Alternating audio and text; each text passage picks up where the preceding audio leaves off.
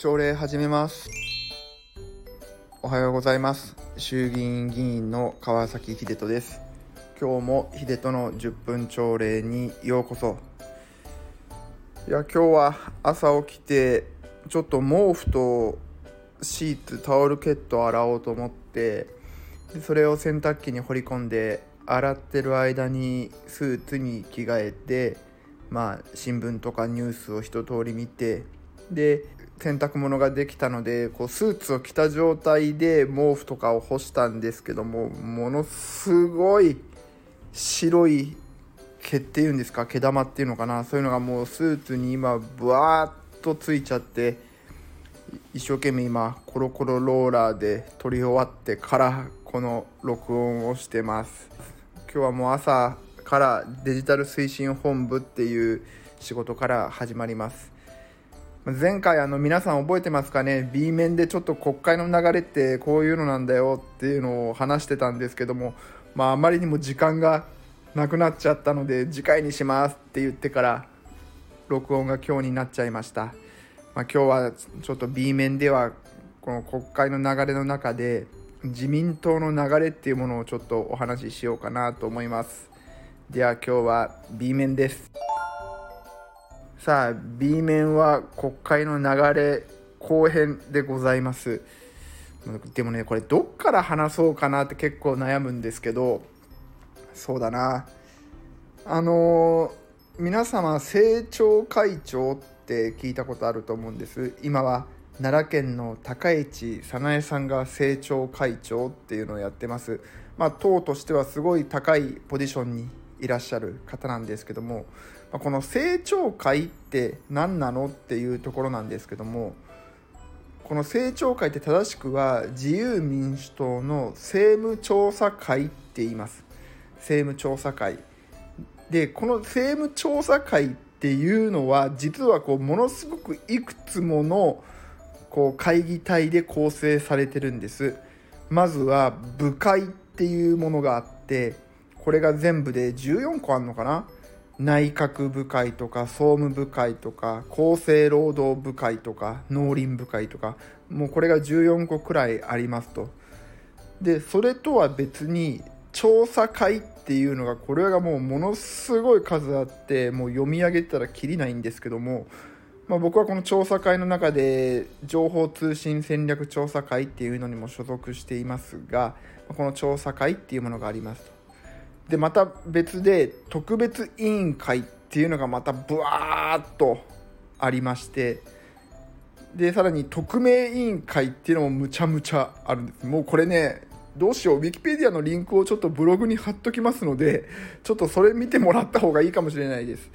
とにかくめちゃくちゃ数があります。要はここの今言った部会とか調査会とか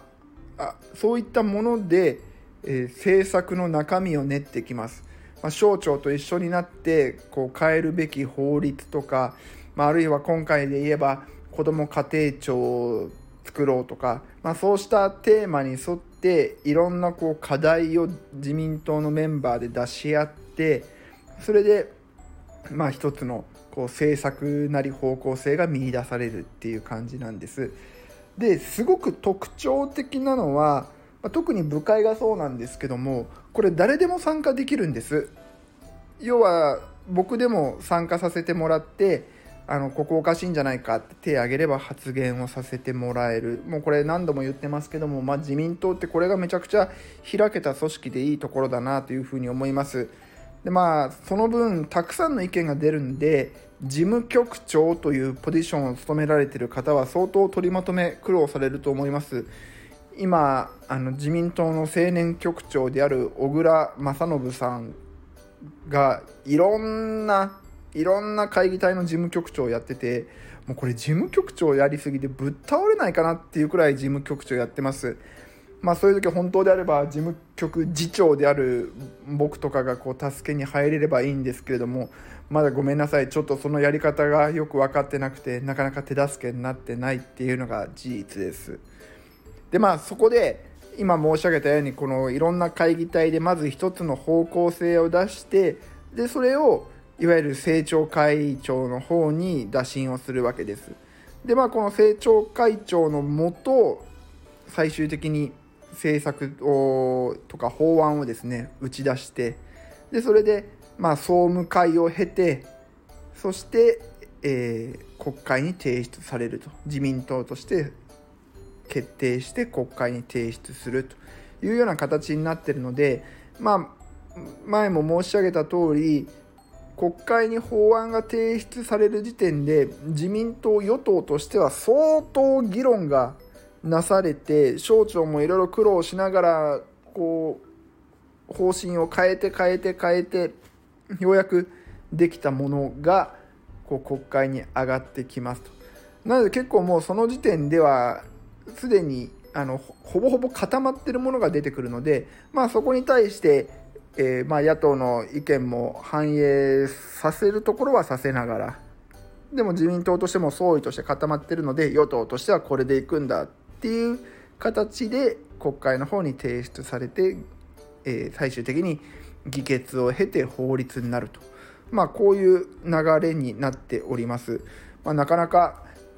一つの法律を作るのにかなり長いプロセスを踏むんですけれども、まあ、そうは言ってもやっぱり特にこうコロナとかも踏まえると政治課題っていうのは喫緊でやらなきゃいけない課題もたくさんあるのでやっぱそこは我々自身もスピードを持ってやりますしやっぱり最終的にその事務局長とかその部会の部会長とかそういった方々、まあ、我々はひな壇って呼んでるんですけどもいつもこう会議の前の方に座って我々の方を向いて取り仕切りをするのでなのでこのひな壇の先生方が最終的に一生懸命みんなの意見をまとめて、えー、省庁と一緒に一つのものを作り上げると、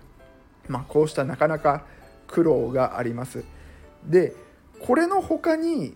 議連っていうものもありますと。議連。これはまあ一つのテーマに対して志を同じくする議員たちが集まってでそれで、えーそこでも政策を省庁を踏まえて練っていくと。まあ、同じようにこれも議連もひな壇と呼ばれる先生方を中心に意見をまとめてでそれで、え最終的には法律として議員の総意として出すっていうような形でやってますと、まあ、この議連っていうのはかなりのたくさんの数があるんでもううちの父も随分いろんな議連の会長をやらせてもらってましたけれども本当にたくさんの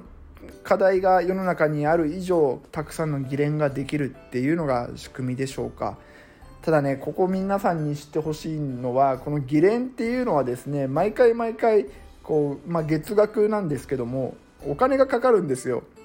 我々議員って実はこうお金を出し合って会議をしている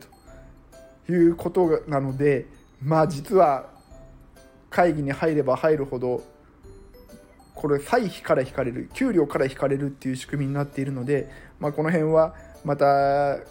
ね私が地元帰った時に講演会の皆さんにでもちょっと半ば愚痴のように喋ろうかなと思いますけどもまあそんな感じで自民党の中ではものすごくたくさんの会議体があって僕も今から今日はデジタル推進本部というところの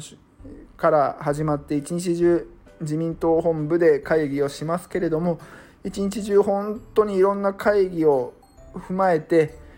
それで、えー、法律を作ると政策を作るというような形になっていますので僕たちは国会が閉会中でも常にそういう政策を練っているんだということを皆様にはぜひ知ってほしいと思います。まあ、これも正直